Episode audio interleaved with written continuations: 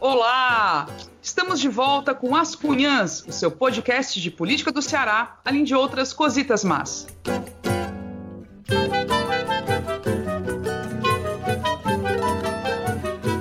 Eu sou Camila Fernandes e, como sempre, estou ao lado de outras duas cunhãs jornalistas cheirosíssimas. A Inês Aparecida. Oi, Inês! Oi, eu estou cheirosíssima mesmo porque para eu gravar eu botei perfume. Olha aí, tá vendo? Maravilhosa! alô, alô para as cunhanzetes. Mania Moraes, Regiane Reinaldo, Andréa Saraiva, que ela fala que está usando a metodologia cunhã. Fica sabida dando gaitada. Gostaram? Luana Loyola, Bia Irineu. E para os curumins, Enilson Ramalho, que mora em Campinas, ele diz que nunca veio ao Ceará e ouve os episódios todos na maior atenção e morre de rir com as marmotagens, como ele diz. Ele conheceu as cunhãs por causa do podcast que a gente adora também, que a gente é fã, Chaco Rapadura. É, mais alôs e cheiros e beijos para Lucas Magalhães, Emerson Damasceno, Alexandre Costa, Sandro Gouveia, a careca mais charmosa que eu conheço, Edson Rodrigues, Alex Fleming, Daniel Rocha Chaves, esse curumim aí quer ser chamado de culumim, com L, porque ele diz que é assim que falam lá na Serra da Ibiapaba. E um beijo especial para o nosso colega jornalista Flamínio Araripe. Pois ó, eu também vou mandar um cheiro pro Flamínio, viu? Um cheiro grande, querido. E, claro, nós temos também a companhia da queridíssima Ebele Rebouças. Oi, Ebele. Oi, Cunhãs. Camila, assim que tu falou cheirosíssima, eu já dei um fungado aqui em mim. E eu acho que eu tô, não tô muito cheirosa hoje, não, viu? Domingo é o dia da preguiça, meu povo. A gente tá gravando no domingo, então vocês vão me perdoando. Mas deixa assim, cheirosíssimas. Nos dias normais eu sou bem cheirosinha. E hoje, meu povo, além dos cheiros, eu quero ave, desejar muita saúde para nós tudinho. Ave, que semana difícil, cheia de notícias de Covid, de aba 4. Então, muita saúde para todo mundo. E eu vou deixar os meus alôs aqui para as queridíssimas Thaís Brito, Eugênia Cabral, força Eugênia, tamo junto. Para minha mãe Silvânia, né, que continua super assídua ouvindo as cunhãs, nem é muito ligada em política, mas não perde um programa. E um beijo também bem especial para dona Marilene, Cunhanzete, que é a mãe da princesa Thaís Lavô, nossa super colaboradora. Dona Marilene, a gente dá muito valor à sua filha, viu? Beijos, obrigada por ouvir a gente.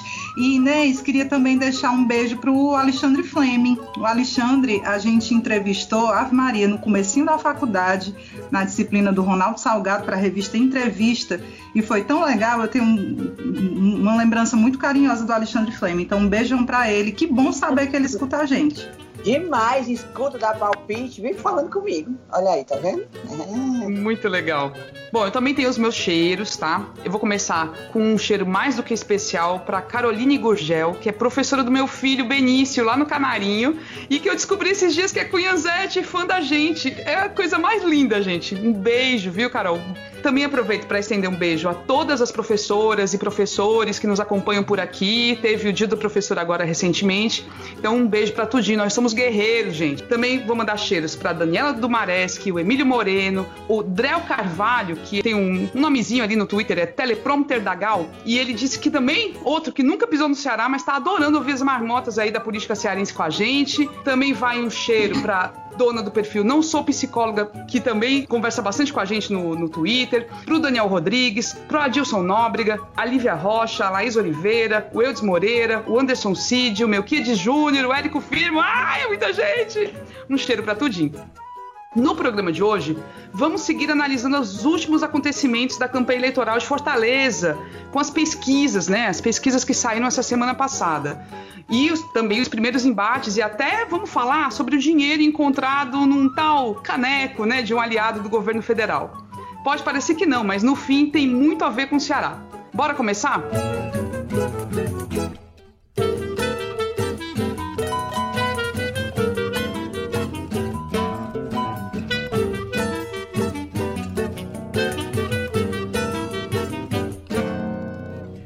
gente, vamos dividir hoje o programa em três partes, tá? E vamos começar pelas pesquisas que, afinal, trouxeram números aí que já dão uma dão a cara de como pode seguir a eleição daqui para frente, né? Já trazem algumas expectativas. Então a gente começa, começou a semana com a divulgação da pesquisa Ibope, que foi contratada pelo sistema Verdes Mares e foi divulgada no último dia 14. Na pesquisa estimulada, os números do Ibope foram: Capitão Wagner com 28%, Luiziane Lins com 23%, Sarto com 16%, Heitor Ferrer 6%, Célio Studart 4%, Renato Roseno 3% e Heitor Freire 1%.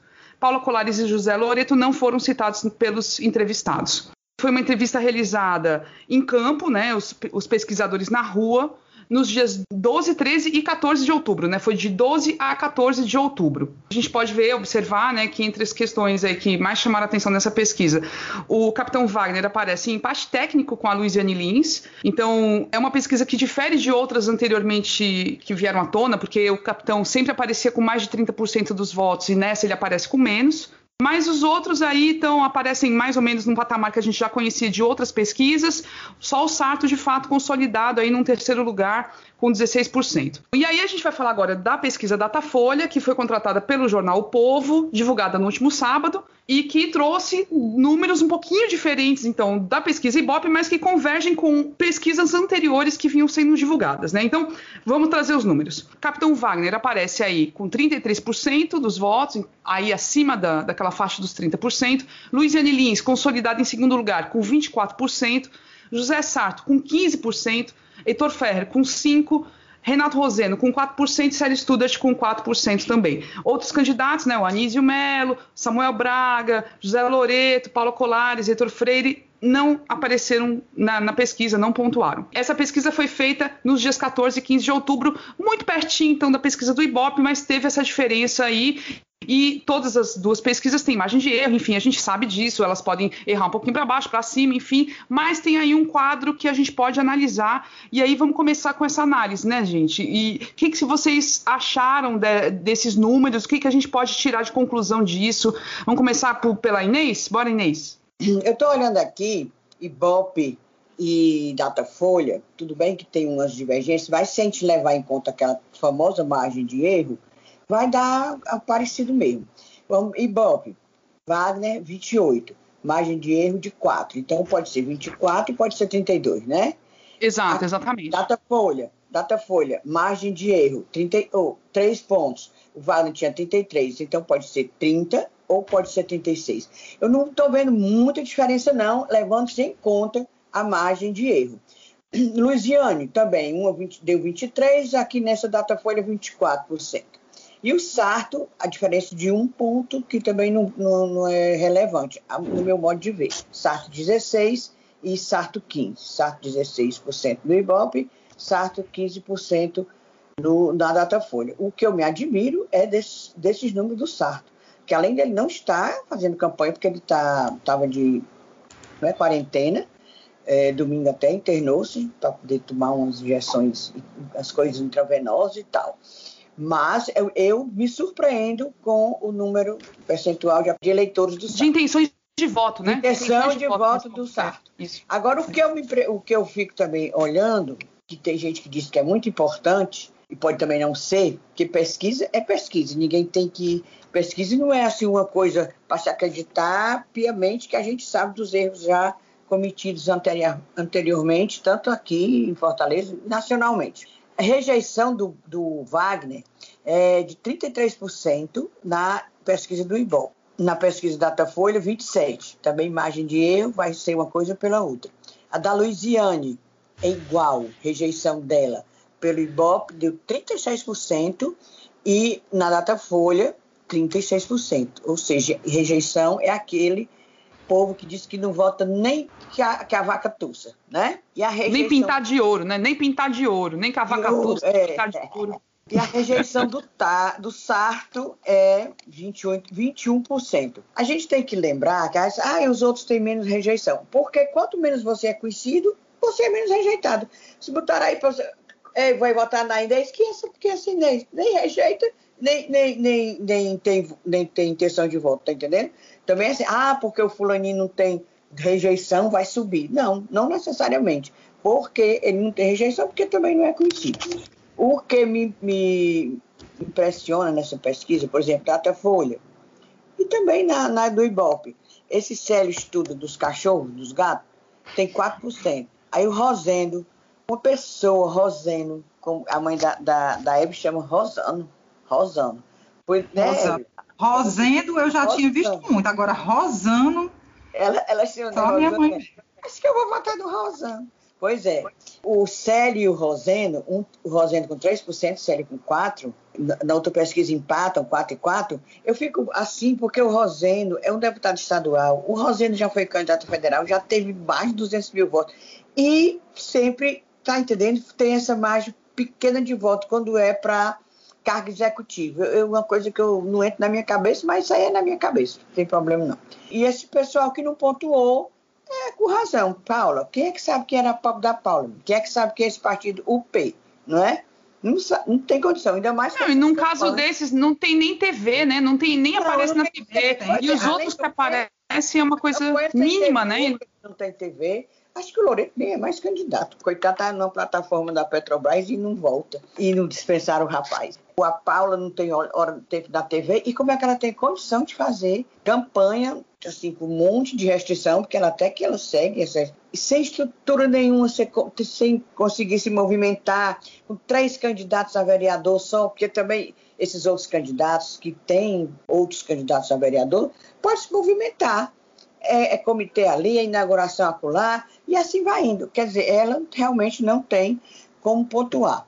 E tem pesquisa que, que, que dá até 0,5.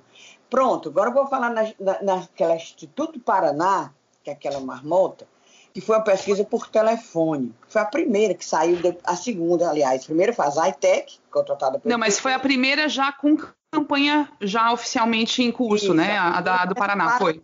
É. Essa Paraná aí, que eu nunca. Mas disse que já fez pesquisa aí para o Brasil afora. Que também deu o, o Wagner com 35, mas aqui ele, ela, a Luiziane aparece bem mais baixo, com 14,9. E o Sarto com 10. Heitor Ferro com 7, papapá. E Anísio Melo, do PCdoB, e o Samuel com 0,5%. Não sei de que é que tira. Pois é, mas essa pesquisa tem uma margem de 3,5, mas é, foi por telefone. Isso daqui eu acho que a gente está falando só mesmo por falar, para dizer, ah, não falaram na pesquisa do Paraná. Pois está aí, a pesquisa Paraná. E uma assim, coisa que foi anunciada. Ficaram gente... muito diferentes, não, né, Inês? Os números não, não ficaram tão diferentes assim. Não, só a diferença aqui que eu estou vendo é que o, o, o Capitão Varro está no patamar que sempre está, e a Luziane estava muito abaixo, estava 14. Sim, foi, foi. Puxou, estava bem é. para baixo e ela sobe, né? Essa do, essa do Instituto Paraná. Instituto Paraná. E uma sim. pesquisa que a gente falou aqui, e falou até o Rio, é Instituto Brasileiro de Pesquisas Inteligentes, né? Claro que a pessoa, se a pessoa botar o nome do Instituto, Instituto Brasileiro de Pesquisas Burras, jumentas, antas. Não, não existe. Pesquisa inteligente nunca saiu. Nunca. Eu queria perguntar o seguinte: o, a gente tem essa coisa da disputa de, de alguns cabos eleitorais que são, de fato, muito valorizados, né? A gente está vendo aí o Camilo Santana super bem avaliado na capital, o Datafolha trouxe isso também, confirmou isso, o Roberto Cláudio também com uma avaliação muito positiva, e eles estão aí sendo. Assim, o, o Roberto Cláudio, claro, está é, tá bem associado ao Sarto e tudo, é ele que está levando nas costas a campanha do Sarto, mas o companheiro Camilo está sendo usado, sobretudo, na campanha da, da Luiziane, né? Assim, mesmo sem falar nada, quem aparece ali na imagem com ela é o Camilo. E isso pode pesar. Por outro lado, tem um, o que pode puxar para baixo, né? Também aquelas figuras que podem puxar para baixo. Um uma dessas figuras é o presidente Bolsonaro, que é super mal avaliado em Fortaleza. A avaliação dele está bem ruim. E tá aí o, o capitão Weiner. Não fala, não abre a boca para citar Bolsonaro, mas o Bolsonaro já pregou nele, já disse que é um tal capitão aí que está indo bem e que é o, é o candidato dele. Então, isso, isso pode pesar? Vou dar aqui meu pitaco com relação ao apoio de Bolsonaro ao capitão Wagner. É muito mais do que se imagina. É muito grande o apoio do Bolsonaro ao capitão Wagner, é todo um esquema, certo? Não posso adiantar mais nada, mas é isso aí. Ele faz de conta que não, que não é apoiado, não fala no nome do Bolsonaro. O Bolsonaro, quando fez uma live que disse assim, é um capitão lá em Fortaleza, como se não conhecesse, também é fingimento, é cena, é cena. Eles são grudadíssimos tá, por meio da, da através daquelas amizades que eles têm, aquela deputada, que é até casado com um oficial da Polícia Militar aqui, Agnaldo e tal o apoio do Bolsonaro ao capitão Wagner é grande e é esquema. Pronto, não falo mais nada. E a, quando a gente fala, quando Camilo você fala na, no grande cabo eleitoral que é o Camilo Santana, realmente ele, tem, ele é aprovado por 61% da população. E o Roberto Cláudio por 53%. Quem é que não quer os cabos eleitoral desse, rapaz? Todo mundo quer. Agora o Camilo está engessado, né? O Camilo só poderia apoiar assim explicitamente e subir num, caminhão com a Luiziane, com a Luiziane, porque ele é do PT. Ele não pode fazer isso com, com o Sarto e todo mundo sabe que o candidato dele é o Sarto. Ele está engessado. Como é que ele vai resolver esse problema? Aí é, Deus é quem sabe, né? E quando é que a Luiziane vai, tipo assim, peitar Camilo? Vai ou não vai? Você é do PT. Meu povo, antes de falar desses apoios dos cabos eleitorais de peso e de luxo, só comentar ainda uma coisa sobre a pesquisa, né? Que uma das as pesquisas, aliás, uma das coisas que me causam surpresa, e eu acho que algumas pessoas também, é, é essa aparente, pelo menos até agora, competitividade da Loura, né? Da Luiziane. Muita gente achava, quando ela começou a dizer que ia ser candidata, que ia ser um vexame e não está sendo. Obviamente que tem muito recall ainda, ainda é um início de campanha, mas ainda assim eu acho que surpreende essa competitividade dela. E o próprio Sarto, eu lembro que quando saiu a, a pesquisa Ibope, muita gente ficou inclusive estranhando, ele já está com 16%, acaba de Covid, de quarentena, já aparece com 16%, né? Fizeram umas comparações com o, o Roberto Cláudio, na época da, das primeiras pesquisas quando ele foi primeiro, candidato a prefeito pela primeira vez, ele vinha muito abaixo que isso. E o Sarto apareceu com esses 16%. Muita gente desconfiou, achava que a margem de erro podia ter, como é que fala, desvirtuado a, a, a, os índices dele, mas aí a, a Datafolha confirma né, o patamar em que aparentemente ele está. E outra coisa que é curiosa também, quando saíram as pesquisas, a gente ficou vendo como é que estava a abordagem dos candidatos nas redes sociais, os usos que eles estavam fazendo das, das pesquisas nos, no Instagram, no Facebook e tal.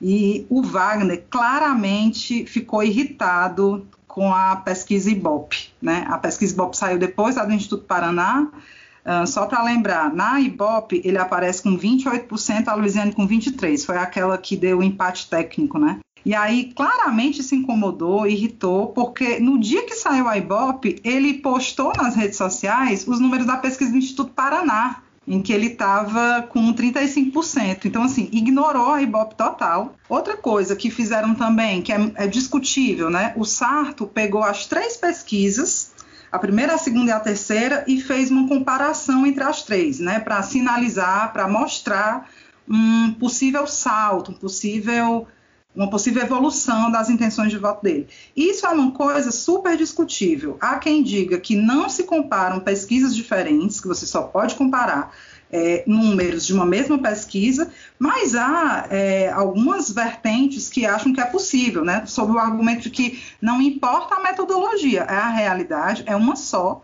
e por mais que você mude metodologia, a pesquisa tem que captar a realidade. Então, tem gente que defende essa comparação. Eu, eu não, não, sou capaz de, de, opinar, como diz agora Pires, porque não entendo de metodologia, estatística, essas coisas mas chamou a atenção esses usos das pesquisas pelos candidatos. Agora, falando dos cabos eleitorais, né, essa, essa má avaliação do Bolsonaro em Fortaleza é uma pedra no sapato do Wagner. Né? Agora, ele espertamente, já há algum tempo, a gente inclusive já comentou aqui na, no podcast, ele tem adotado um discurso ambíguo, né, de que não sou, mas ao mesmo tempo é bom ter o apoio. Uh, disse em entrevista recente ao Ponto Poder que é de muito bom grado o apoio do Bolsonaro, mas que não pode ser colocado como candidato dele. Então ele tem feito esse jogo esperto, né, é, é, inteligente, de descolar a imagem dele. E eu vou dizer, isso cola, porque eu conheço, conversei com pessoas nessa semana que disseram: não, gente, o Wagner não, não é candidato Bolsonaro, não tem nada a ver.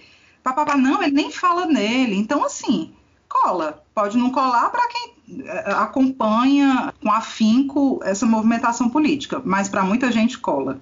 Né? A Luiziane tá até agora é a que mais faz questão de associar o Wagner ao Bolsonaro. Ela só se refere a ele como candidato Bolsonaro, candidato Bolsonaro. Não tenho visto o Sarto fazer isso, a campanha dele, mas pode ser que agora comece a fazer, né? Porque esses, primeiros, esses números eram o que muita gente queria saber.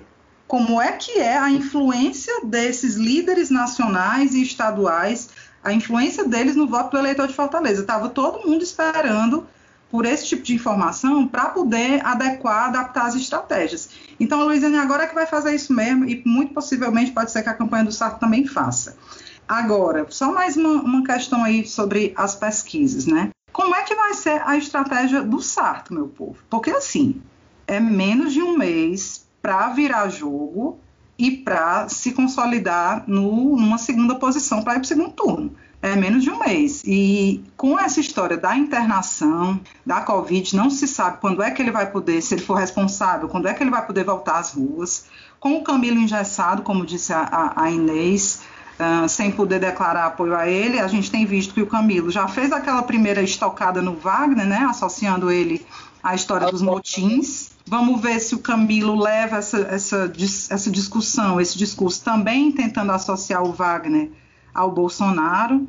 Então, assim, vai ser interessante é, observar a estratégia do Camilo. Ele vai ter que entrar com mais força nessa campanha. E, muito possivelmente, se o Sarto não decola, ele vai ter que começar a ceder, inclusive, para a Luiziane, né? Não, vai ter, lógico, porque isso não tem dúvida. Ele vai ter que começar a ceder, porque a, a, a Luiziane está fazendo uma pressão e já tem dito, não, vai ter uma hora que ele vai ter que vir, vai ter que aparecer.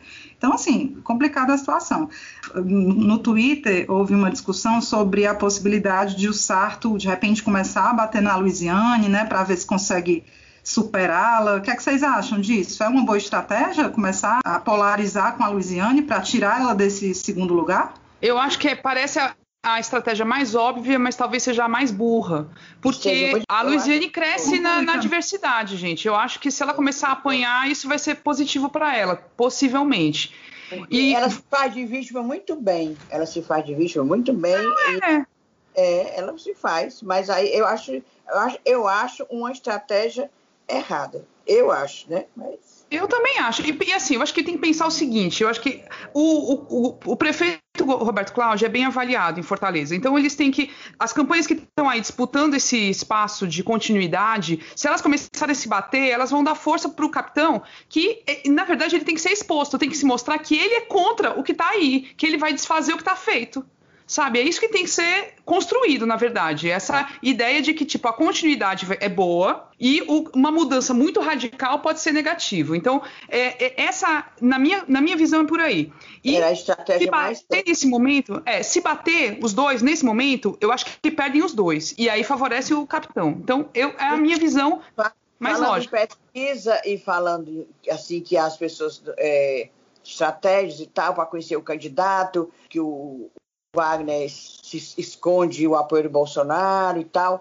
Não vai ter debate. Porque se tivesse debate no primeiro turno, também seria um bom momento de vir à tona certas coisas que ficam assim muito submersas nesses programas de televisão, nesses, nesses outros nessas outras formas de, de campanha. Mas não vai ter debate no primeiro turno em nenhuma emissora é só no segundo turno. Sabatina, né? E, só sabatina por enquanto. Aí fica a desculpa, ah, não, porque é por causa da Covid, fazem tudo no mundo, tudo enquanto, mas não, o debate não pode por causa da Covid. Não, mas não é por causa da Covid, vamos é, e convenhamos, é pela quantidade grande de candidatos, e aí eles, assim, as emissoras, é, é aquilo, eles ficam querendo diminuir a quantidade de candidatos. Acho que o Célio Studas bateu o pé dizendo que ele quer, queria participar, que ele não ia abrir mão. Enfim, aí eles acharam que era inviável e pronto. É, é tipo, é triste. Acho que havia formas de fazer seriam, sim. Seriam oito, seriam oito candidatos. Seriam oito. Só para é, é, concluir a avaliação sobre essa história dos apoiadores, né? O que a gente sempre comentou aqui no podcast que a situação do Roberto Cláudio para eleger o sucessor não seria fácil, né? Muitos, muitas questões aí que atrapalhariam o fato de ele não ter um candidato natural e ter que construir um, um, um candidato do zero. E aí, a pesquisa Ibope, eu não vi o Datafolha, se o Datafolha já publicou, pelo menos até hoje, quando gravamos o episódio, a, a Ibope é, mostrou que o Ciro, né, que é apontado, seria apontado como um cabo eleitoral importante para o Sarto, o Ciro não tem lá essas simpatias em Fortaleza, né? Ele mais atrapalha do que ajuda. O CID eu acho que não foi medido, mas vai ter que ser, não é possível que as pesquisas não, não meçam a, a, a um poder de influência dele, mas aí explica, isso explica como eles estão ausentes na campanha, né? Cadê meu povo? Cadê? Assim, os Ferreira Gomes é, na rua e fazendo aparecer em programa. Eu não, Mas não... os Ferreira Gomes também estão com Covid, né? Todos os dois. Pois Sim. é, exatamente. Tem que lembrar ah, isso aí. Cid. Os dois estão com Covid, o Ciro e o Cid. assim, nem em Sobral eles estão, então é uma Gente, coisa muito séria. Mas na boa, até nas redes, assim, no Twitter, você não vê, Sim. você não vê movimentação, você não vê um pio. Tem ali uma coisa ou outra, mas é muito discreto. É usado com muita parcimônia. É óbvio, tem o, a questão da Covid, que atrapalhou tudo, mas assim, haveria formas de mobilizar, eu acho, sabe? Haveria formas de demonstrar e pedir voto, pedir apoio por rede social, grava um áudio, grava um, sei lá, alguma coisa para as redes, a não ser que a situação dos dois esteja muito crítica, né? Muito crítica. Mas assim, claramente eles não estão sendo explorados nessa campanha, pelo menos publicamente, por conta dessa dessa informação aí de que eles não, o Ciro, pelo menos, não agrega muito, né? O Lula aparece como cabo eleitoral com maior poder de influência é, em Fortaleza e o Bolsonaro como o pior, né? O pior, é, mais atrapalha do que ajuda. 42% de rejeição, o Bolsonaro. 42%. É muito. Agora, só para atualizar o pessoal mais ainda, tem outra pesquisa registrada que é a da é pesquisa Real Time Big Data, contratada pela própria empresa, está registrada na Justiça Eleitoral, com divulgação prevista para essa semana e é muito esquisita. Aí eu fiquei fuçando essa história, essa história de as pesquisas serem contratadas pelas próprias empresas, pelos próprios institutos de pesquisa. É muito esquisito. E parece que em 2018 isso aconteceu muito. E aí veio à tona que é uma estratégia. Os partidos mesmo, com dinheiro de caixa 2, contratam essas pesquisas. Só que eles não declaram, né? Não declaram que estão pagando. Então é um esquema muito esquisito. Aí, assim, para saber quem é que por debaixo do pano está pagando essas pesquisas que são contratadas pelos próprios institutos, aí a gente, assim, a gente desconfia pelos resultados resultados, né? E, tipo aquela primeira lá, do, eh, essa do Instituto Paraná, que foi deles mesmos, né? Pagamento deles. Aí a gente olha os números e fala, opa, quem é que eles puxaram para cima e quem eles puxaram para baixo, né? Quem eles querem beneficiar e quem eles querem prejudicar. É, é, fogo isso aí, né? A gente ter essas maracutaias ainda, assim, com muita ênfase, né? E aí eu acho que vale muito a pena a gente ter sempre em mente o seguinte, que mesmo as pesquisas dos institutos conhecidos, os famosões, o Ibope, o Datafolha e tal, essa galera erra, certo? Pesquisa é um retrato do momento e um, um, retrato muito precário, inclusive, né, do momento. Então, dependendo de onde a pesquisa foi feita, sei lá, se foi feita no Benfica, se, se, se é feita no Benfica, o Renato Rosendo tá lá em cima, né? Agora, se vai para um outro bairro, tem uma variação grande. Então, assim, dependendo de como ela foi montada, de como o, a amostragem foi, foi montada, os erros são, podem ser muito grandes. E a gente já viu várias histórias, né, Inês? Acho que a, a mais a, que você lembra que é uma das mais, mais importantes. Problemática aqui em Fortaleza, a gente até já comentou, é aquela do 1985, quando disputava a prefeitura é, Pai de Andrade e Maria Luísa Fontinelli. Aliás, só eles dois não. Era Maria Luísa Fontinelli, Pai de Andrade pelo MDB, é, Lúcia Alcântara pelo então PFL, que hoje é DEM, professor Moraes, era Antônio Moraes, era pelo PTB, Tarcísio Leite, pelo PSC, a Moema Santiago, pelo PDT, com o vice era o Flávio Torres, e Humberto Bevilacqua. Esse Humberto Bevilacqua, só se eu me lembrar, teve, teve um, um debate, era até na TV Cidade, Menino, esse pobre desse Humberto Bevilacqua, ele não entendia nada. O, o, o, mediador dizia, olha, agora sim você pergunta para fulano, fulano pergunta para Cicrano, você tem três minutos da resposta, dois minutos para a tréplica. Aí ele olhou disse assim, olha, meu filho, não estou entendendo nada, eu estou igualzinho, cego no tiroteio. Ele mesmo disse né, na hora do debate, foi uma graça. Mas bora aqui. E naquela época, em 1975, o Ibope deu como prefeito eleito, inclusive o Diário Nordeste deu a manchete, maior furado do mundo, que era o Paz prefeito de Fortaleza. E todas as pesquisas davam o Paz, a, a, a, intenção de voto do Paz somava mais do que o dobro das intenções de voto dos outros candidatos, rapaz. Olha aí, olha a diferença, Camille Emily. Tu acredita? Era, era três vezes do, o dobro das intenções dos votos. Aí aparecia Maria Luísa em terceiro lugar e Lúcia Alcântara em segundo. E a gente viu qual foi o resultado, né? Quer dizer, pesquisa, como a gente disse, como eu acabei de dizer, isso aí não é para a gente ficar acreditando piamente, não. Não é um oráculo. Aí tá aí. Essa daí é, eu não me esqueço, porque inclusive participei, assim, participei porque eu trabalhava no Jornal Povo, era editora de, de política e tal. Aí eu acompanhava de perto, vendo a, a, a movimentação, da, a empolgação que Fortaleza ficou com Maria Luísa, candidatura da Maria, até o Guimarães, na época, que também foi coordenador da campanha dela, José Guimarães, dizia assim: é a onda vermelha, a onda vermelha que está envolvendo Fortaleza, e realmente foi. Foi um erro, assim, avassalador. Porque você. Inês e, é, e, essa ponderação é importantíssima, né, de que você não pode confiar cegamente nas pesquisas, mas é impressionante como elas influenciam, sim, mais. o voto do eleitorado. E veja só, se uh, Luiziane continua se mantendo aí em, em segundo lugar, o que, o que pode rolar é uma espécie de onda né, das, das pessoas que são anti-Wagner, assim, desistirem de votar no Sarto para votarem nela por influência das pesquisas. Então, assim. O tal do é voto útil, né? O tal do voto útil. Então, de fato, é, é preciso ter muita cautela. Uh, avaliar até que ponto, sempre prestar atenção nessa história das margens de erro, desconfiar. E teve, vocês tomam uma, uma, pesquisa, e teve aquela do Heitor, né? Que o Heitor ficou pé da vida porque nas urnas apareceu com, uma, com um, um, voto real muito maior do que as pesquisas até de véspera estavam dando. As pesquisas de véspera foi. erraram, assim, prejudicaram então, demais o Heitor. Só para localizar, foi 2012, que ele era tido como quarto tal, quem ficou no quarto lugar foi o Moroni. Ele teve uma diferença pequeníssima no primeiro turno para o Roberto Cláudio. Quem foi para o segundo turno foi Roberto Cláudio e Elmano, né? Mas a diferença do Heitor Ferrer para o Roberto Cláudio foi de 2,5, uma coisa assim. E todas as pesquisas davam ele como quarto lugar. Foi que ele ficou pé da vida mesmo. Ficou não, eu, eu, lembro de uma que assim, a coisa mais confiável que sempre falam é pesquisa boca de urna, que é depois do voto, né? Que é divulgada, Isso. porque ela é feita no dia da votação. E eu lembro demais, Inês, aquela eleição do Lúcio Alcântara, que foi em 2001, 2002, o Lúcio, assim, chegou né, no segundo turno é de governador. O, o Lúcio foi para o segundo turno com o Zé Ayrton, Cirilo, e no dia da votação tava aquela coisa, aquele entusiasmo, tipo, não, o Zé Ayrton ganhou. A, a, pesquisa boca de, urna, de, boca de urna deu que ele tinha ganhado. E o pessoal do PT foi tudinho lá para a Avenida da Universidade, 13 de maio, lotou tudo.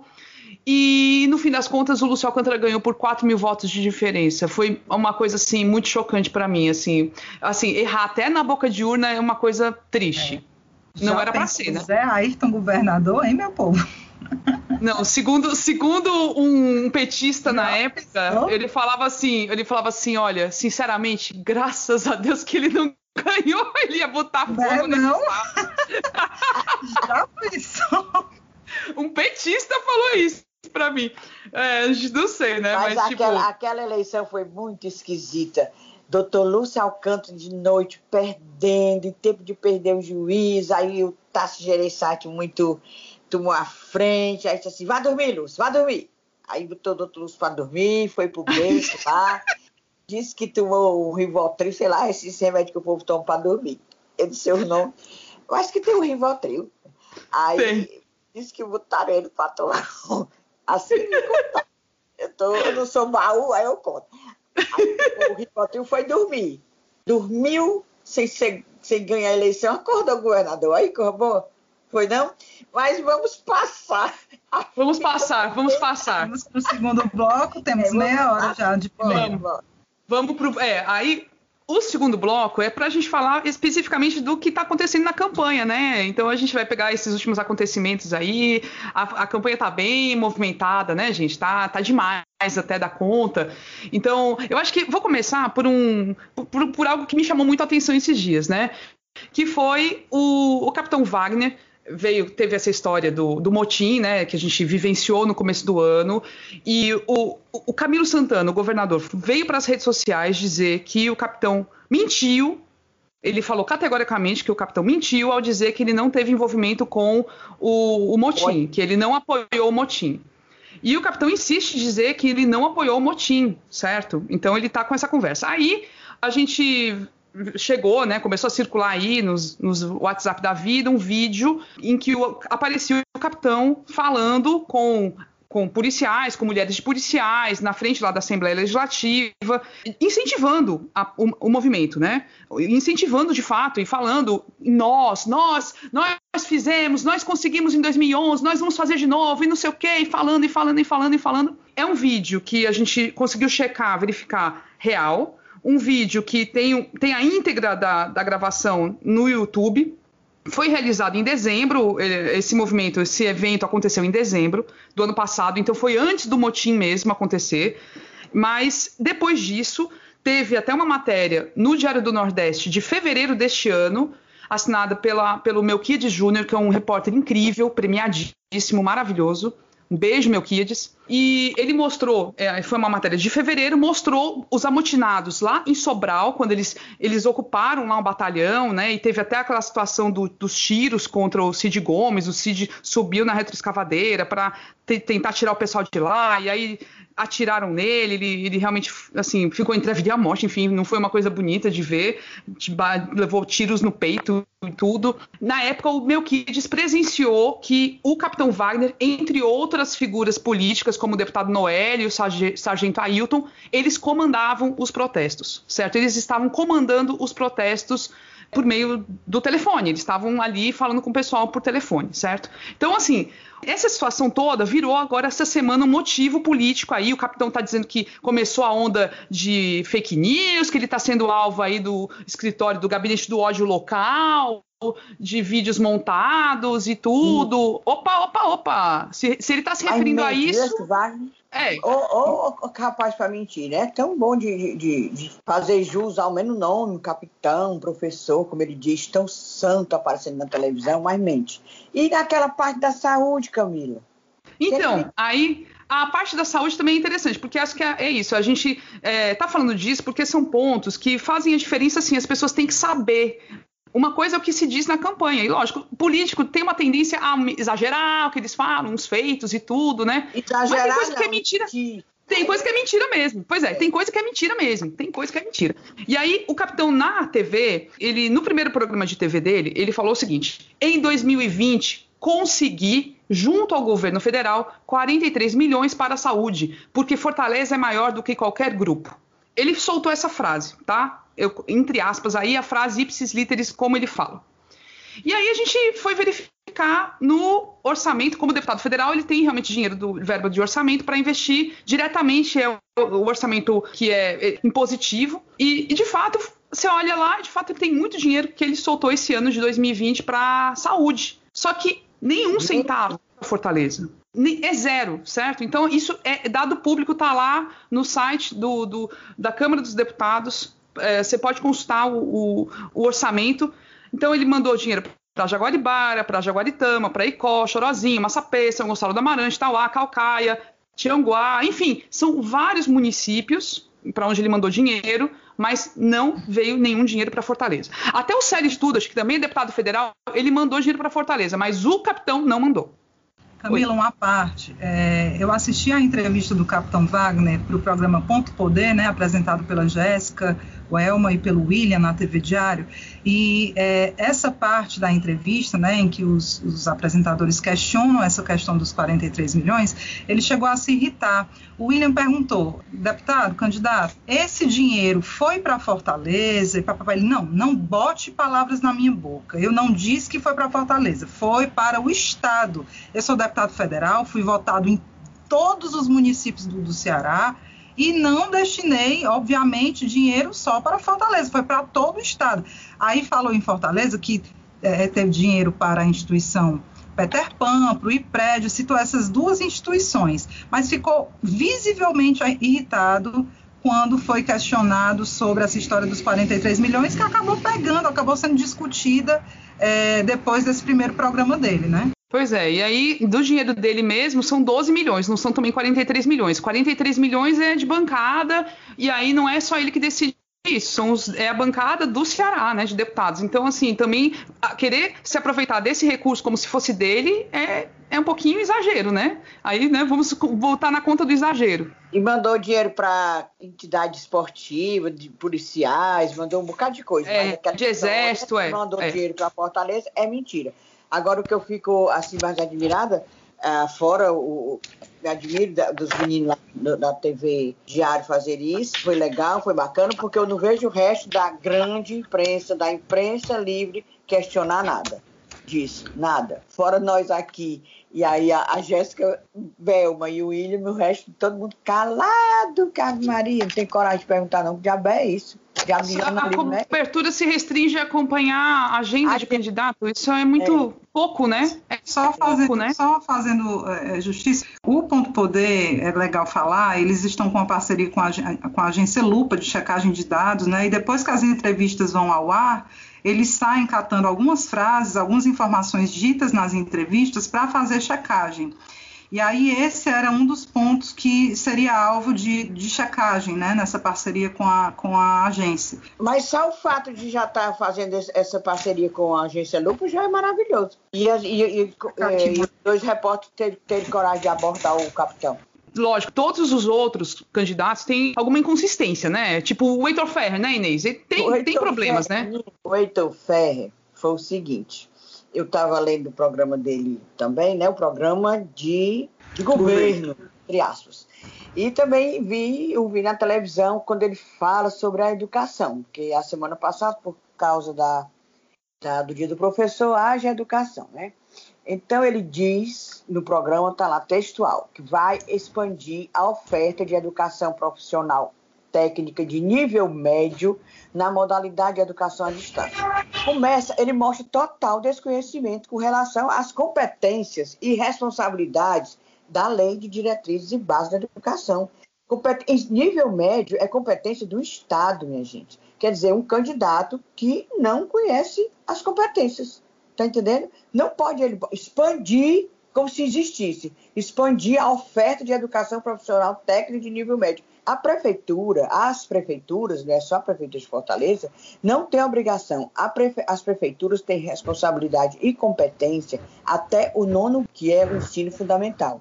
O ensino médio é dever do Estado. A prefeitura pode, no máximo, e eu acho que tem, elas têm, é, ofertar aqueles cursos para quem está fora da faixa, fora da faixa de ser alfabetizado, aquele ensino EJAS, ensino de, de jovens e adolescentes, adultos, jovens e adultos, para quem está fora da mas a obrigação, a atribuição das prefeituras é até a nona série. Está lá na lei, diretrizes de base da educação e na própria Constituição Federal. Ou seja, a pessoa chuta porque, como eu digo, papel aguenta tudo, um microfone Sim. também, aí vai a rocha. Agora, não, agora deixa eu só dizer um negócio, que pobrezinho não é erro, não, mas, meu povo, vocês não acham que tem nada a ver aquele, aquele bordão do candidato do PCdoB, Anísio Melo, quando chega assim, um jovem assim, desenrola, Anísio. a cara do Anísio Melo Aquela não, cara de. Não, e ali, ali, Inês, eu, eu achei assim, é tão curtinho aquela propaganda dele, e eles fizeram, eles fazem uma edição tão louca, assim, que você mal vê a cara do coitado do Anísio. Pois também, é. fora isso, né? Mas o desenrola de fato. A, a cara do, do pobre do Anísio já é enrolada. Ele não tem condição nem de desenrolar a própria cara. Ele é todo tempo assim, parece que saiu, foi de uma doença, parece que ele chegou de navio. Quando a pessoa chega de quem não gosta, né? Assim, chega enjoado, mareado, né? Assim, aí fica aquele, desenrola, Anísio. Não, me poupe, meu filho. Eu tinha que falar, porque eu não aguento, não. Quando eu olho, quando eu olho, ai, minha nossa senhora, não, não. não toda vez a coisa mais incoerente, assim, nada a ver, a coisa mais nada a ver que existe no mundo é aqui. Desenrola, Anísio, o povo do Anísio. Não, e, e, o, e falando em, ainda em campanha, e o sério com os cachorrinhos, eh, tentando fazer aquele vídeo dos cachorros com ele? E o cachorro e... pulando. Cachorro, cachorro fugindo. Tá no, no, no, colo dele. Ei, meu povo, mas tem um vereador, porque eu não vou dizer o nome, porque eu não vou dar bem ousadia para candidato. Meninos, uns candidatos a vereador também, tudo com negócio de cachorro. Cachorro, pois é, olha, não sei não, como não, diz tu, Camila, eu tô doida para ser um cachorro. Não, até o Sarto, gente, até eh, agora, lógico, antes dele se, se internar, enfim, ele saiu numa, num vídeo desses aí esses dias com a cachorrinha, mas era uma cachorrinha toda daquelas de madame, bem fofinha, sabe? Olha, eu, eu interpretei aquele videozinho como uma gozação. Estou aqui tu acha? sozinho com essa cachorra. Não, eu, eu, a cara do Sarto, é das, mas a cara dele era de ironia, meu povo. Foi tu acha mesmo? Eu achei, ele estava dando uma gozada nesse negócio do povo que vive com esses cachorros. Ave Maria. Não, tem, mas é, é, se, se, um desses povos aí de cachorro ganhasse, eu, eu queria ser um cachorro. Eu, eu acho que ia ter creche para cachorro, ia ter hospital para cachorro. Eu queria ser um cachorro, uma cadela. Ai, meu Deus do céu. É, é, porque é isso, a gente, assim, é as coisas mais sérias, que a gente fica revoltado, mas tem hora que não tem como não dar risada, não. Pelo é, amor de desculpa, Deus. E hoje, hoje eu vou entrevistar o Anísio lá na TVC, bichinho. Ai, desenrola, desenrola. Só um comentário, outra coisa que vale muita atenção e checagem, aí você tem que fazer um trabalhozinho bem é, é, detalhado e detalhista é observar esses números né, sobre obras, sobre investimentos, que Sarto e, e Luiziane colocam também nos programas dele, né? O Roberto Cláudio tem aparecido muito falando das obras e não sei o que, construindo não sei quantos, blá, blá, blá, blá, blá, blá. Isso merece uma checagem porque o povo adora exagerar. E outra coisa, muitas coisas né, que eram prometidas há muito tempo na gestão, ficaram para esse último ano, para o ano eleitoral. É, os candidatos costumam alegar, não, porque tem que correr, porque só tem aquele fim de ano ali para fazer e papapá, mas muita coisa, meu povo, um exemplo prático, certo? A reforma ali daquela Avenida Vicente de Castro, a Vicente de Castro é aquela que passa ali em frente o, o, o Yacht Club, em frente o M. Dias Branco, em frente o morro ali do, do Castelo Encantado, Morro Santa Terezinha e tal. Aquilo ali foi o meu caminho de casa por muito tempo. E aquela avenida era toda errada, toda esculhambada. Esburacada, escura, é, é, horrorosa, horrorosa. E a obra de reforma dela faz muito tempo que é prometida e começou, aí andava bem devagarzinho, demorava que só o cão. E num dia desse, de, em questão assim de duas semanas, eu passei, estava de um jeito, e quando eu fui ver de novo, tá uma coisa, uma, uma beleza, uma lindeza. Aí, assim, é, é, é aquela coisa, né? Deixa o ano eleitoral para mostrar, e isso é muito, é muito paia também, deve ser colocado. Até é, uma pessoa no Twitter comentou, não, na minha rua também, que foram anos e anos de esquecimento. Um dia desses chegaram recapeando, botaram, botaram um, uma mão de asfalto, até, até desnecessário. E aí rola isso, né? E aí, mas, mas, nos programas eleitorais é aquela beleza toda. Vale também muita atenção e muita checagem, só para a gente não ficar, para não esquecer desses candidatos também. Total. E fora Fortaleza, tá tendo, teve umas novidadezinhas lá em Calcaia, né, Inês? Que o candidato do PMDB, aliás, do MDB lá, o Zé Gerardo Arruda, não é mais candidato, né? O ex-prefeito, Zé Gerardo, e anunciou apoio para o PT? Foi do Amano? Não. Como é que foi isso, Inês? O, o Zé Gerardo desapareceu, não é mais candidato. Ele sabia, ele chutou, ele, tipo assim, jogou para ver se dava certo. Se colar, colou. Porque as pessoas sabem que ele era condenado pela Justiça Eleitoral e tal. Ele lançou candidatura, fez convenção, o MDB lá fez convenção e tal. Mas era assim, era aquela dúvida sempre cruel dele, dele não ser registrado. E realmente ele podia ser candidato mesmo e, e desistiu. Então, parte do MDB, uma parte do MDB, declarou apoio a quem é o Mano de Freitas, do PT. Aí eu fico pensando, é o Mano de Freitas, do PT, lá em Calcaia, logo no começo, quando se lançou, recebeu apoio de Ciro Gomes. Ciro Gomes, que tem ódio PT, que vive metendo pau, né? Então, e que a Luciane terror a ela, que a Luciane é do PT. Olha o enrolado. Mas Ciro Gomes, lá em Calcaia, ia tá apoiando é o Mano de Feitos. O MDB vai também apoiar é o Mano de Feitos. Quem é o MDB? Eunício Oliveira. Eunício Oliveira e Ciro Gomes se odeiam, né? Se odeiam. São inimigos figadais. Opa, eu disse essa palavra, figadal.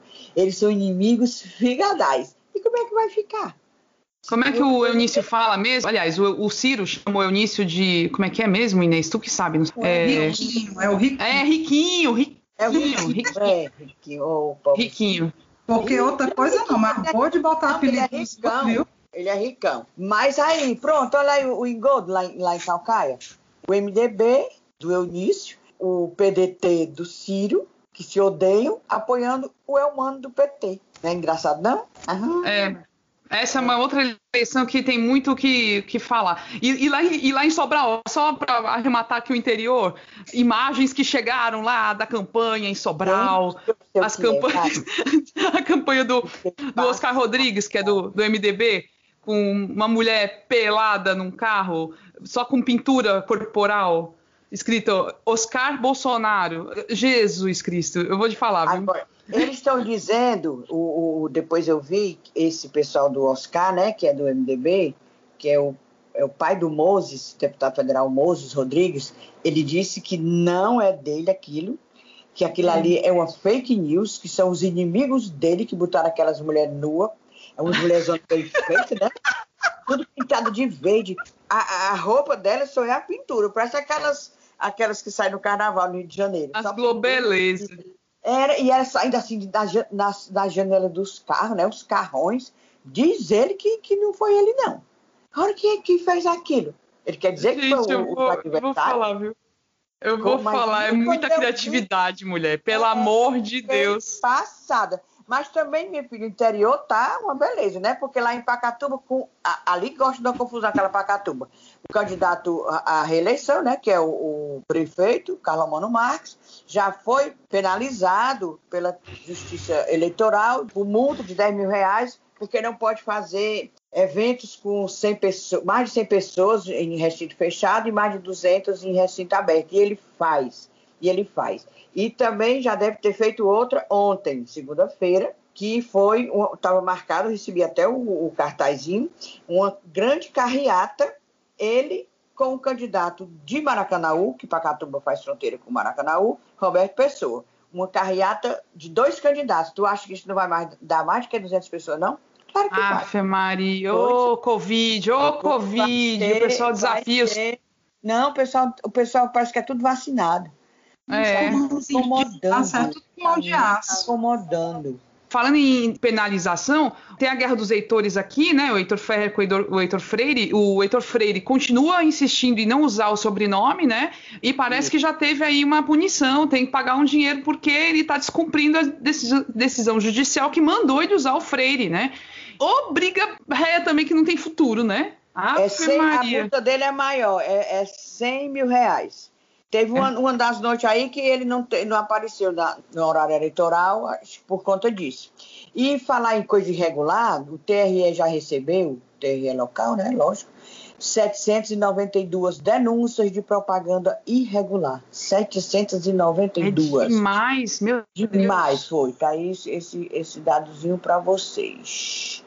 Mas é isso, a movimentação tá grande, tá? É, é Pacatuba fazendo confusão, é aqui em Fortaleza, é, é, é as mulheres peladas lá no Sobral, eu, eu.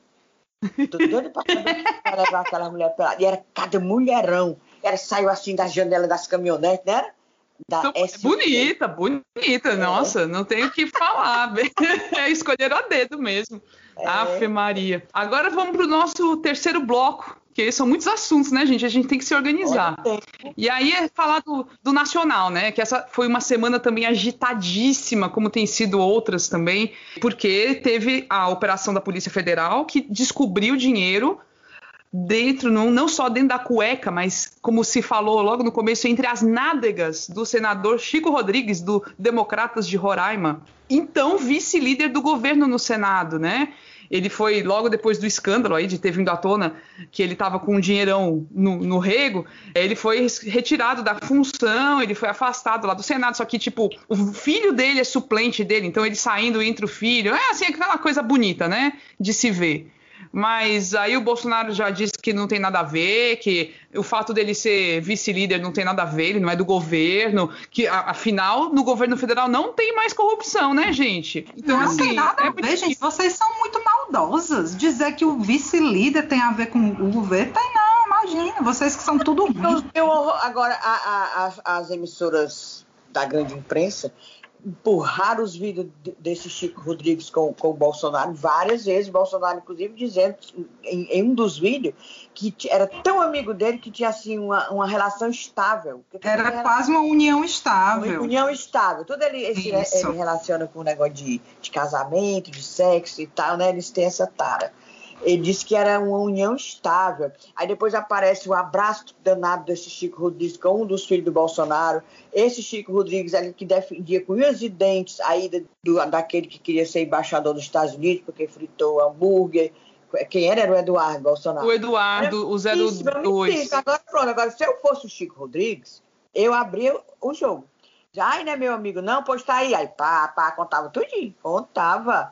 Aí eu fico pensando até a bunda essa história desse dinheiro velho na, naquele canto. Mulher, como é que cabe? Mas, mas, mas, O meu, se coubesse, é, não? a não ser que seja essa nota, não. 200 reais. Se coubesse hoje, sim, que era muito. Não, a Camila, Soft, a Camila Soft Powers no Twitter é, disse que até como é que ela falou, até para corrupção você tem que ter alguns atributos e coitada dela que não ia né, nem para ser corrupta Coitada, serviria Camila nesse caso. Corrupção desse jeito. É um se, eu, se eu botasse 10 reais, já ia dar na vista. Já ia estar na vista, ia fazer logo um volume ali que tá, não é normal, entendeu? Não rola. Não Eu é, sou meio Não, gente, mas eu, mas eu só fiquei pensando, o cara, o cara tava de pijama, certo? Que a polícia chegou cedo lá e botou esse dinheiro na bunda, não sei pra quê, enfim, pra, mas assim, achou que pudesse esconder aquele dinheiro, porque assim, eles acharam muito mais dinheiro ainda na casa do, do Fora, né? sujeito, né?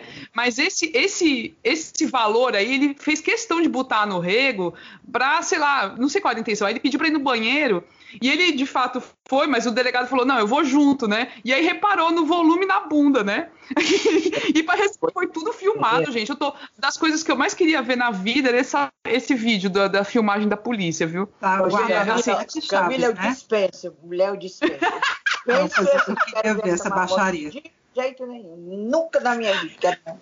Vídeo não vazou, mas tem umas imagens que mostram o policial metendo a mão lá para tirar o negócio.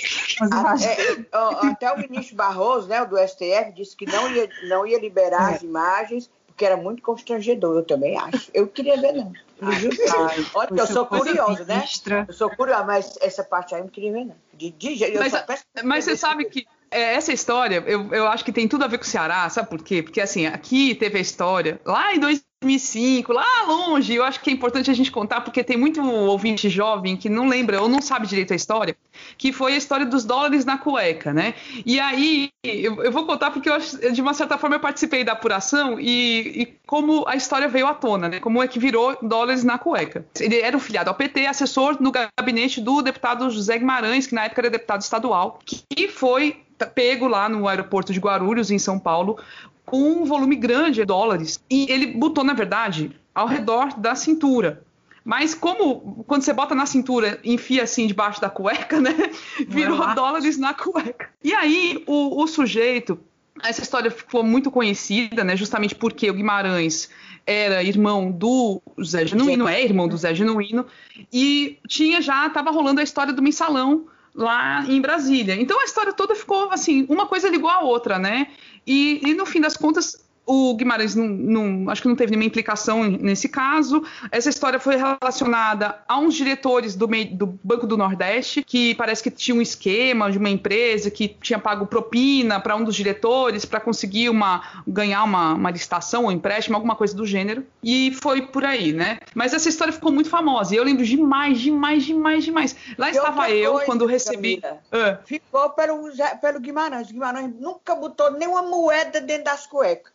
Foi esse Adalberto, não desse aqui. Exato. Era Adalberto. Só que aí quem ficou. É, Adalberto. Ficou, e quem, quem ficou, ficou, com a fama foi o Guimarães. Foi o Guimarães, que não botou pois é. nenhuma é. moeda no cofrinho aqui. Aquele pois foi. Nada, pois foi. Nunca botou. É, o Guimarães foi, inclusive, inocentado né, pela justiça, transitou em julgado, mas ele continua com a pecha deputado da cueca. Né? Pois é. Pois é.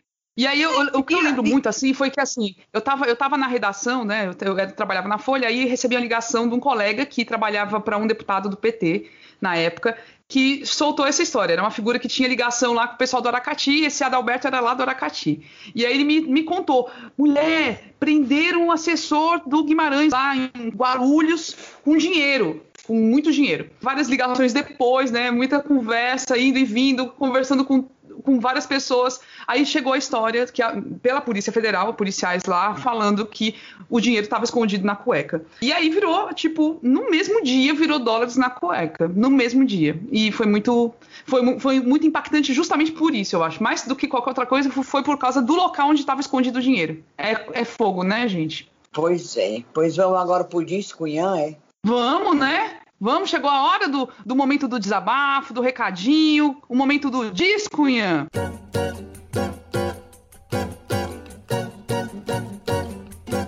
Vamos começar por quem? Quer começar, Inês Aparecida? Pode ser, minha filha. Meu discunhã hoje também é lá em Calcaia, mas é o quê? Um calote. O que a gente acabou de falar, né, que foi candidato do MDB, José Gerardo, também já foi ex-prefeito de Calcaia. Ele convocou desde agosto, final de julho para agosto, ele contratou uma agência de publicidade muito conhecida aqui de Fortaleza, inclusive faz muitas campanhas aí no interior, já fez até uma das campanhas da Luiziane quando ela foi eleita prefeita, e ele contratou dono da agência, montou uma equipe grande, certo? Montou uma equipe grande, alugou tudo, aquilo que a gente sabe que faz para atender uma candidatura. A contrata produtor, contrata cano, contrata assessor, contrata tudo.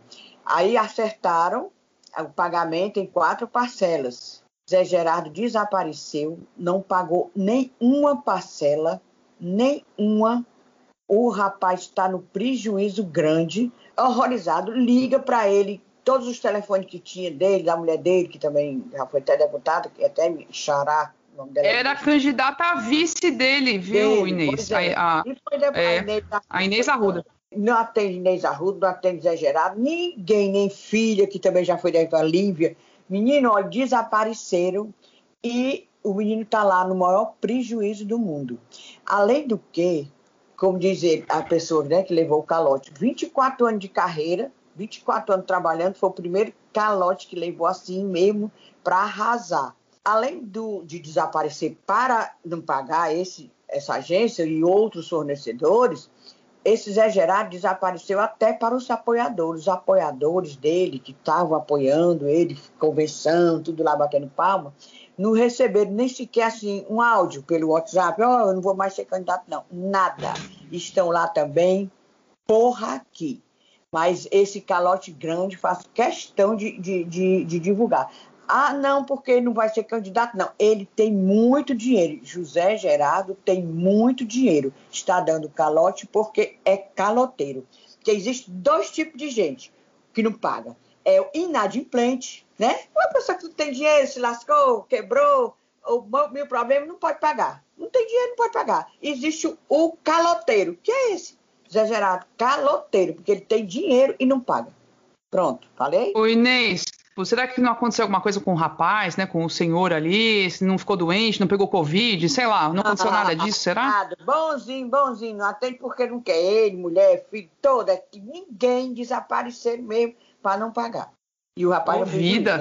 Pois é. Ebele Rebouças, diga o seu discunhã. Gente, o meu discunhã é um desabafo, certo? Um desabafo, porque essa semana, a exemplo do que estava acontecendo no, nos primeiros meses de Covid, comecei a ver muita notícia de pessoas próximas, né, se infectando com a doença. E é, e é um mau sinal isso, né? É sinal de que a doença está tá voltando, está circulando e tal. Então isso me deixa um pouquinho para baixo. E outra coisa é a seguinte: você fica muito confuso, muito confusa, não sei se todo mundo tem essa percepção, para ler a situação da Covid no Ceará em Fortaleza. Porque assim, Ora, você tem informação de que ela aumentou os testes positivos da, da, doença, né? Mas aí, ao mesmo tempo, continua baixa. Você tem um aumento no número de internações, mas aí depois você já escuta uma pessoa falando que esse número é porque o número de leitos, de vagas diminuiu, então você tem um, um aumento aí do número de hospitalizações. Então, assim, eu tô achando tudo muito confuso. Já não bastava aquelas divergências que eu até comentei em outro discunhã da imprensa local com a imprensa nacional falando sobre alta ou queda da Covid no Ceará e já estava confuso. E agora eu estou achando que está precisando melhorar e explicar melhor para as pessoas sobre qual é a situação da Covid-19 aqui em Fortaleza e no Ceará. Continua baixa? Tá tranquilo? Tranquilo assim, entre aspas, né? Pelo amor de Deus. Continua em queda? O que é que quer dizer esse aumento de positividade nos exames? A gente está atendendo a uma segunda onda? E assim, eu acho que falta mais clareza na leitura dos dados, na explicação por parte tanto dos governos quanto da própria imprensa me causa confusão ler coisas diferentes em jornais diferentes. Então, isso me deixa mais agoniada, o desabafo é esse, tá, tá, tá voltando aquele medo, sabe? Da gente ter que se trancafiar de novo em casa. Vem aí fim de ano. Tem uma informação que eu recebi, outro dia chegou uma, uma, um voo da França, um voo lotado da Air France e tal, papapá. E aí o governo teria se preparado, montou todo uma, um, um aparato para testar toda essa galera e tal. E foi advertida pela administração do aeroporto que não poderia fazer isso, que quem teria que fazer era a Anvisa, se não me engano. Então, assim, a galera entrou sem ser testada. Essas coisas deixam a gente maluco, né? A minha, a minha paz de espírito, que já não é boa, meu juízo, que já não é bom, tá ficando mais abalado com essa suposta ameaça de segunda onda na, da Covid por aqui. É, eu acho que é super importante você ter trazido essa questão. A gente começou a ouvir mais casos de pessoas com Covid, né? Eu tenho familiares do meu marido que tão, testaram positivo recentemente e médicos conhecidos dizendo que, de fato, as emergências voltaram a ter mais uma demanda aumentada aí em relação, em relação a pessoas com Covid. Os casos parecem que são menos graves, aparentemente, mas estão acontecendo e a gente não está tendo essa informação com clareza nesse momento. Assim, a gente não está tendo por parte do poder público, por parte do Estado, uma clareza em relação a isso. Então, para que a gente saiba, né, como, como a gente deve agir. É, porque assim, parece que na prática, confinamento acabou, tá todo mundo aí mesmo com máscara na rua, beleza, mas tipo, a gente fala das campanhas que estão acontecendo de um jeito totalmente absurdo, cheio de aglomeração e tudo acontecendo, os políticos todos abraçando, beijando, é mão, é tudo às vezes com máscara, às vezes sem máscara. Opa, opa, opa, tá errado isso aí, né? Uma, isso não podia dar certo. E assim, a gente vê tantos políticos aí que pegaram a Covid. Se eles pegaram o povão, as pessoas também pegam. Não é assim só eles que estão expostos. Mega importante a gente voltar a falar disso mesmo e possivelmente a gente vai falar mais, né? Porque um caso, é assim, uma situação que se tá piorando, vai, vai vir à tona de uma hora para outra, isso não tenha dúvida. Aí o meu, o meu descunhã, gente, é só. Vou voltar para o caso Misael, que a gente falou na semana passada. O caso Misael, um garoto de 13 anos que foi morto enquanto dormia dentro de casa, em Chorozinho, por policiais. Policiais que entraram na casa e que alegam que o menino tinha uma arma, só que essa arma nunca apareceu. E aí a gente levou primeiro um puxão de orelha de um dos nossos ouvintes que disse assim: olha, vocês pisaram na bola, porque assim, mesmo que ele tivesse envolvimento com crime, que ele não fosse totalmente ficha limpa, como ele, o menino não tinha passagem por polícia, nada. Mas mesmo que ele tivesse, não existe pena de morte no Brasil. De forma alguma a polícia podia chegar, entrar na casa e matar menino. Isso é, é, é, inadmissível de todo jeito. Então eu concordo plenamente. A gente faz essa correção aqui. Lógico, a gente ressalta que o menino não tinha nenhum envolvimento com crime, até para demonstrar o absurdo que é a situação. Mas de todo jeito seria um grande absurdo, né? E isso, infelizmente, acontece com uma recorrência assim inaceitável, né? Inadmissível. Jovens que têm algum tipo de envolvimento com crime, mas que são condenados à morte porque são pobres. Isso é terrível. O, o, outro ponto que eu queria só também deixar aqui o registro é o governador Camilo Santana e o pessoal daí, da Secretaria de Segurança, todos absolutamente calados diante do resultado do inquérito feito pela Polícia Militar, né, o, o inquérito interno que foi feito pela polícia, que concluiu que foi legítima defesa, que assim, que os policiais atiraram por um impulso, por medo, enfim, e aí eles aplicando aí indicando a aplicação desse excludente de ilicitude. No episódio passado a gente apontou o absurdo que é isso e, e assim, o vexame que é isso, que, que é assim, completo é uma aberração e infelizmente não teve nenhuma fala, e nem dos, nem dos candidatos aqui de Fortaleza, enfim, ninguém comentou o caso. E do, da parte do governo também não houve nenhum comentário. Aparentemente, pelo visto, não vai ter nenhuma providência. Isso é, é lamentável. É assim, tipo, é extremamente lamentável e absurdo. Acho que a gente ainda vai voltar a falar desse tema também, desse caso, porque precisa ter justiça pelo Misael. Precisa ter justiça pelo Misael. A gente não vai aceitar isso aí. É muito absurdo. Então é isso, gente. Olha, vamos irmos Ei, Camila. Hora de nos Dá despedirmos. pessoal do que a gente vai participar dessa, dessa cobertura nacional e tal. Vai lá. É, a novidade que a gente falou, a gente só soltou assim levemente, né? Que a gente tinha participado de um projeto nacional aí, vamos mesmo. A gente vai colaborar com um podcast que é feito lá no Rio de Janeiro, que trata de política nacional, chamado Midcast. Essa colaboração vai ser assim: eles contactaram pessoas que de alguma forma trabalham, né, cobrindo política no Brasil todo, em vários estados. E a gente vai ser tipo as correspondentes de Fortaleza. Né? Então vai ser muito legal. A gente vai ter uma participação nesse primeiro turno, que vai ao ar no dia 8 de novembro, no Midcast. E esperamos que, de alguma forma, o que está acontecendo aqui na política local chegue para a gente lá no sul, sudeste, enfim, e percebam que existem pessoas com uma visão política muito diferente do que acontece por lá, então de alguma forma a gente vai contribuir para levar essa visão diferenciada. E é isso aí, a gente, na época, a gente divulga, tá certo? E aí vocês vão poder opinar também e tudo, e acho que vai ser bacana, né, meninas? Acho que, esperamos que sim. Eu vai ser vejo a hora, vai ser massa. E o ano segundo turno. Pois é. é. E é isso, né, gente? Vamos nessa. Bora, Nelson. Vou deixar só aqui os nossos canais de novo, né, para variar. Estamos no Twitter, no arroba ascunhaspodcast e no e-mail, no, no ascunhaspodcast.gmail.com. Você consegue falar com a gente, pede beijo, é, manda pauta, enfim, faz. Fala com a gente, que a gente fala com vocês, a gente adora, né? E é Adoro. Isso. Conversa é muito, fica amigo logo de berçário das pessoas, eu. Olha, vamos torcer para que tenha uma semana assim bem agitada para poder a gente comentar. para o próximo Não, é... episódio. Eu adoro Semanas Agitadas. Só desejando aí a pronta recuperação do Sarto, né? Que é, ele volte o quanto antes e que bom. volte para a campanha mesmo. A gente espera isso, né? É, meu povo, até comentei. O cara tava já completando os 14 dias de quarentena. E aí pega e é internado. Puta merda, viu? Que bicho desgraçado esse coronavírus. É. Cuidado, é, é cuidado, gente não tem vacina, a pessoa tem que se lembrar, não tem vacina. Pois não é. tem. Pois, pois beijo um beijo, gente. Beijo, galera. Boa semana.